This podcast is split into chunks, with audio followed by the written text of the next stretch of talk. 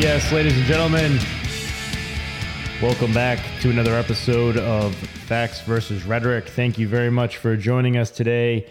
I still can't believe how we got here, right? And every time I reflect on the last 2.5 years, I am continuously just blown away by the safeguards that failed, the things that people were believing and fed without any evidence. It's just, it's mind-boggling, right? Without question, many people accepted bad ideas based on falsehoods, which further emboldened people to, you know, just dig in their heels and feel that they were right?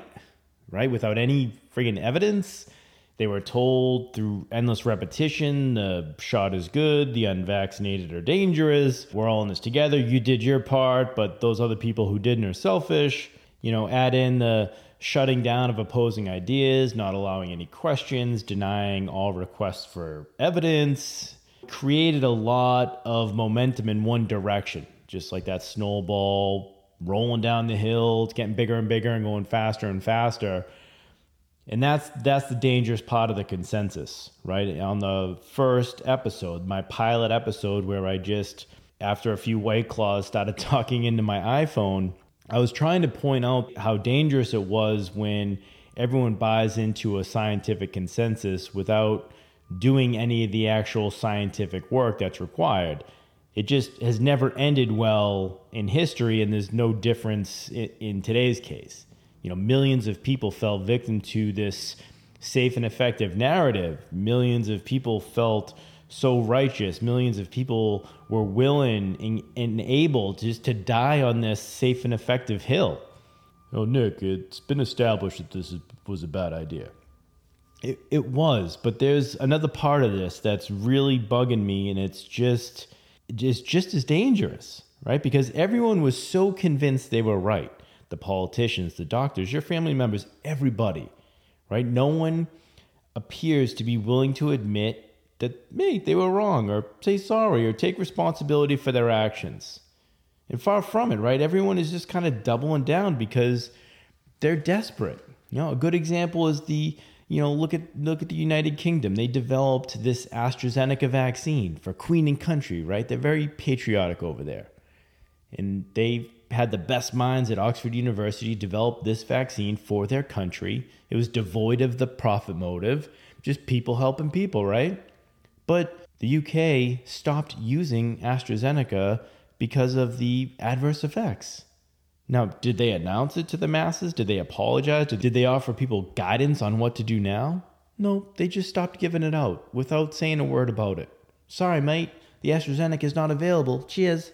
You know, in the U.S., everyone's scrambling to cover their ass. You got the Department of Homeland Security classified people who question the COVID narrative as domestic terrorists. They tried to formulate a misinformation board, a ministry of truth, the censorship and the collusion with big tech to silence any dissenting voices on the narrative. It's just all examples of what happens when you roll with a consensus. It proves not to be true. And then this is the lengths people have to go admitting they made a mistake or they were wrong. Like, think how insane this is. Look at what they're doing just to get out of fucking saying we fucked up. You know, instead of any acknowledgement of a mistake, instead of accepting any responsibility, they're just still trying to sell you a booster. And I don't expect the drug companies who are making billions and billions of liability-free dollars to admit their mistake and take responsibility. I do, naively, in some fantasy world that I like to think we may get to someday, I do expect our elected officials, I don't know whose job it is to serve the people that elected them. I do expect the journalists to have a shred of fucking integrity and start using their platform to help heal the country by admitting they made a mistake by pushing this narrative that was wrong. I do expect the medical community to wake the fuck up and admit that they were pressured into mass injections, right? Just doing your job is not an excuse for what has happened, but I would like to see some admission of some wrongdoing. It's easy because they all have a scapegoat. They can all come out and say, hey, the FDA, the CDC, the WHO, the HHS, the medical boards, the hospital administration, whatever your boss is, wherever you got your marching orders from, you can just blame it on them. hey, we were just following orders. Like, even though that excuse is such bullshit, they could use it and they're still not. They should have known better. Well, Nick, you can't say that. How do you know that they should have known better? Well, think about this. I knew better. And I'm not a doctor. I'm not a medical professional. I'm not a scientist. So if I, a bald father of two truck driver who loves Led Zeppelin, who didn't even get through 2 years of college, if I knew it was the wrong treatment and the wrong approach, sorry, someone who graduated college, went to medical school, did their residency, took a Hippocratic oath to do no harm, they certainly fucking knew what was wrong too. But they chose their career over their patients. And the demonizing of the ones that questioned also aided them in this cognitive dissonance. Like, how dare you question me? I am a doctor, and you're just a anti-vax science-denying commoner. You know, I saw the disdain in their eyes. I saw the contempt in their eyes. I heard the contempt in their fucking voices. I saw that, how dare you question me? I have initials after my name look in their eyes every time I asked a question or told them that their reasons were not good enough. They weren't presenting enough evidence, a compelling argument for me to do something that I needed evidence to do. And that would be to take a medical risk with my body.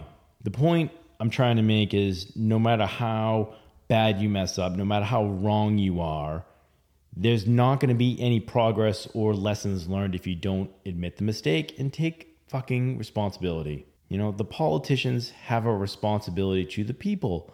The doctors have a responsibility to their patients. You're in charge. You have power. You get paid a lot of money because of those things. With the power and the responsibility comes a lot of compensation. You know, when you hire someone in the trades, you're paying for their experience and their expertise. You're not paying for their time. Does that make sense? The whole point of having these experts is to get things right. And if they don't admit what they don't know, then what's the point of having them? You know, these government agencies and these think tanks, they're always wrong. And when they're wrong, they just say, well, you know, there was no way to see that coming. Yeah, it was, you know, 100-year flood. Like the Federal Reserve. They were wrong on inflation, but then they'll say, well, you know, there's no way to predict that or no one saw this coming. Well, first of all, that's BS. There is a way to predict what will happen. If we don't do anything to fight inflation, inflation will not fight itself. That's fucking obvious. And second of all, no one saw this coming? Yeah, they did. And if that's your answer, like, how could we have known? Then what is the point of your fucking agency? What are you doing here? What is the point of you? Right? If you're supposed to be the experts, if you're the Federal Reserve is supposed to be comprised of the most badass economists we have, the smartest minds in the world, go to the biggest, most powerful bank in the world, yet they can't tell you what I can tell you just by having a basic grasp of economics. Then what the fuck are we doing here? If those in charge don't admit they were wrong or take responsibility, we will never learn the lesson. I tell my kids all the time, hey, when you mess up, it's only a mistake if you don't learn a lesson. You know, don't do it again. Learn it.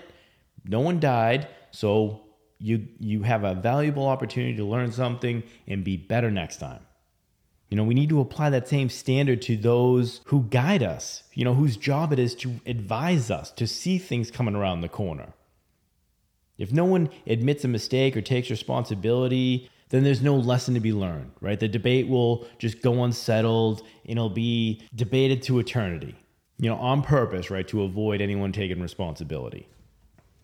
And the most dangerous part of not learning the lesson and not taking responsibility, it makes it possible for it to happen again. You know, fool me once, shame on you. Fool me twice, shame on me. That whole saying is based around learning that lesson the first time. All right, you got me once. Now it's my job to learn the lesson for the next time. And if you get me again, that shit's on me. Can you even wrap your head around what it would be like if they did do the right thing? Like if you woke up tomorrow to this press conference and up on the stage is the President of the United States and our Lord and Savior, Dr. Fauci. And it's like, Mr. President, you just said the pandemic is over. And he just looks at the camera and goes, yeah, it turned out I let my donors dictate policy that jeopardized your safety. you know, because I've taken more money from the pharmaceutical industry than any other politician. And that money was able to influence me, end of quote, repeat the line. Dr. Fauci, why are you retiring?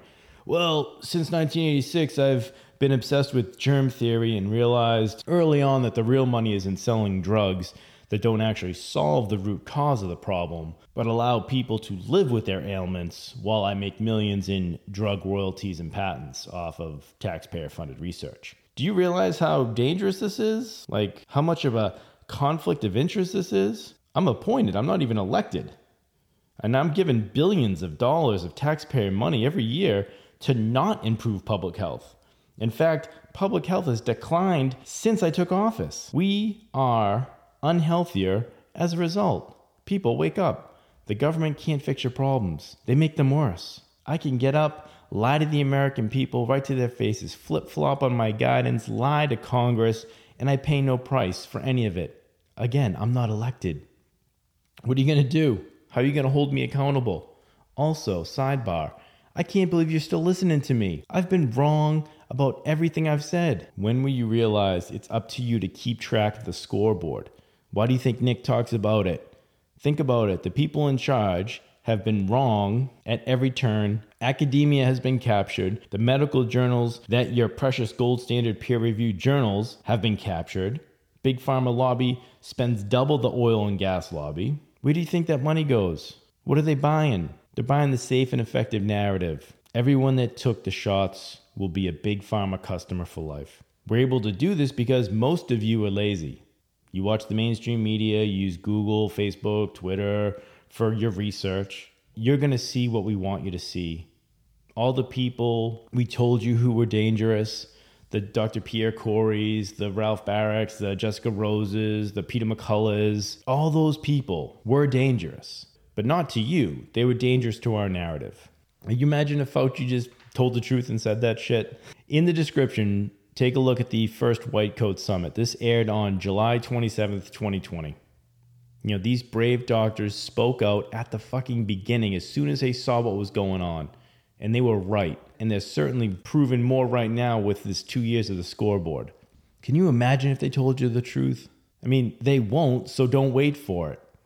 So you might want to consider listening to the people who were proven right.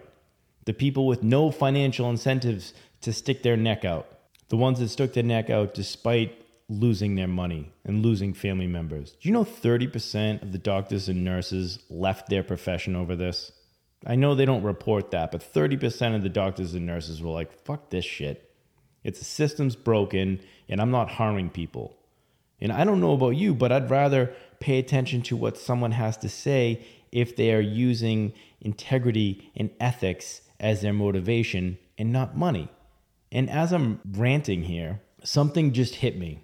I can't believe that people would believe that a scientist or a doctor is spreading dis, or malinformation, and then just immediately dismiss them because they were told that. But that same person won't even consider the more obvious possibility that those with financial incentive would be the purveyors of the dis, and malinformation, right? To sell you a product and a profit off you. And furthermore, those people with the profit motive are given the benefit of the doubt over doctors? That is insane. When I think about it like that. So you have Peter McCullough, right? One of our country's best cardiologists, the most published doctor in his field, who is warning us about myocarditis risks from these vaccines, the dangers of the COVID treating protocol, and he was advocating for early treatment. So this guy actually treated COVID patients. His motives were to help treat people properly and early with repurposed drugs that work, you know, do no harm. He was trying to warn people. So we instantly labeled him as a spreader of misinformation. And we chose to believe Lord St. Fauci, who is an unelected bureaucrat, has spent 36 years in government, has a horrible track record on public health, has flip-flopped the science to fit the political narrative. He profits off of drug royalties, such as Remdesivir. You ever heard of that drug? He has financial interest in the only approved drug for COVID. Do you think that's a fucking coincidence? Yet we just dismiss the doctor who cares about people, who every time he fucking opens his mouth, it's always in the interest of the patient. And we chose to believe a government bureaucrat with severe conflicts of interest. Isn't that insane? Right? Like, I bet if you asked anyone in like 2019, hey, who are you more willing to trust? On this side, you have the most published doctor in his field with over 1,000 publications and over 600 citations in the National Library of Medicine. You know, the guy who sounds like he cares about people, people's health every time he opens his mouth, and his goal is always helping people. Or would you trust this other guy, an unelected bureaucrat who is the highest paid federal employee, who has survived 7 administrations over 36 plus years, has made public health worse since starting, and has never treated not one single fucking COVID patient? I'm betting people would side with the doctor and not the politician. But it's the fears, the lies, the censorship, the isolation, the tyranny, the corruption, the fascism, all of that shit made people choose the wrong person to trust. The people who are motivated by love, truth, and science don't have a lobby, right? Big Pharma has the biggest lobby. In 2021, they spent over $357 million to 571 different clients. They employ 1,745 lobbyists, which 59% of those are former government employees. So just to put a bow on this, you chose the Big Pharma lobby over the people who love and care about you. You chose Big Pharma over the medical professionals who risk their careers and their livelihoods to speak the truth, to try to help you. Yikes. It's important to get your head around this because we cannot let this happen again, because there will be something else coming. There will be another attempt. You don't spend $350 million a year for nothing.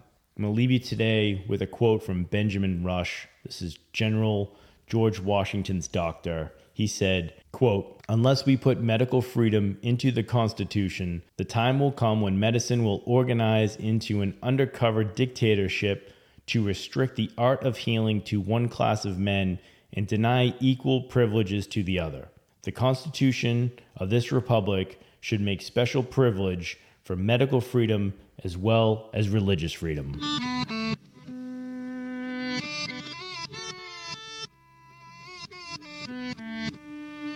Yeah, yeah, oh yeah, what condition my condition was in. I woke up this morning with the sun down, shining in. I found my mind in a brown paper bag, but then I tripped on a cloud and fell 8 miles high. I tore my mind on a jagged sky. I just dropped in to see what condition my condition was in. Yeah, yeah, oh yeah, what condition my condition was in.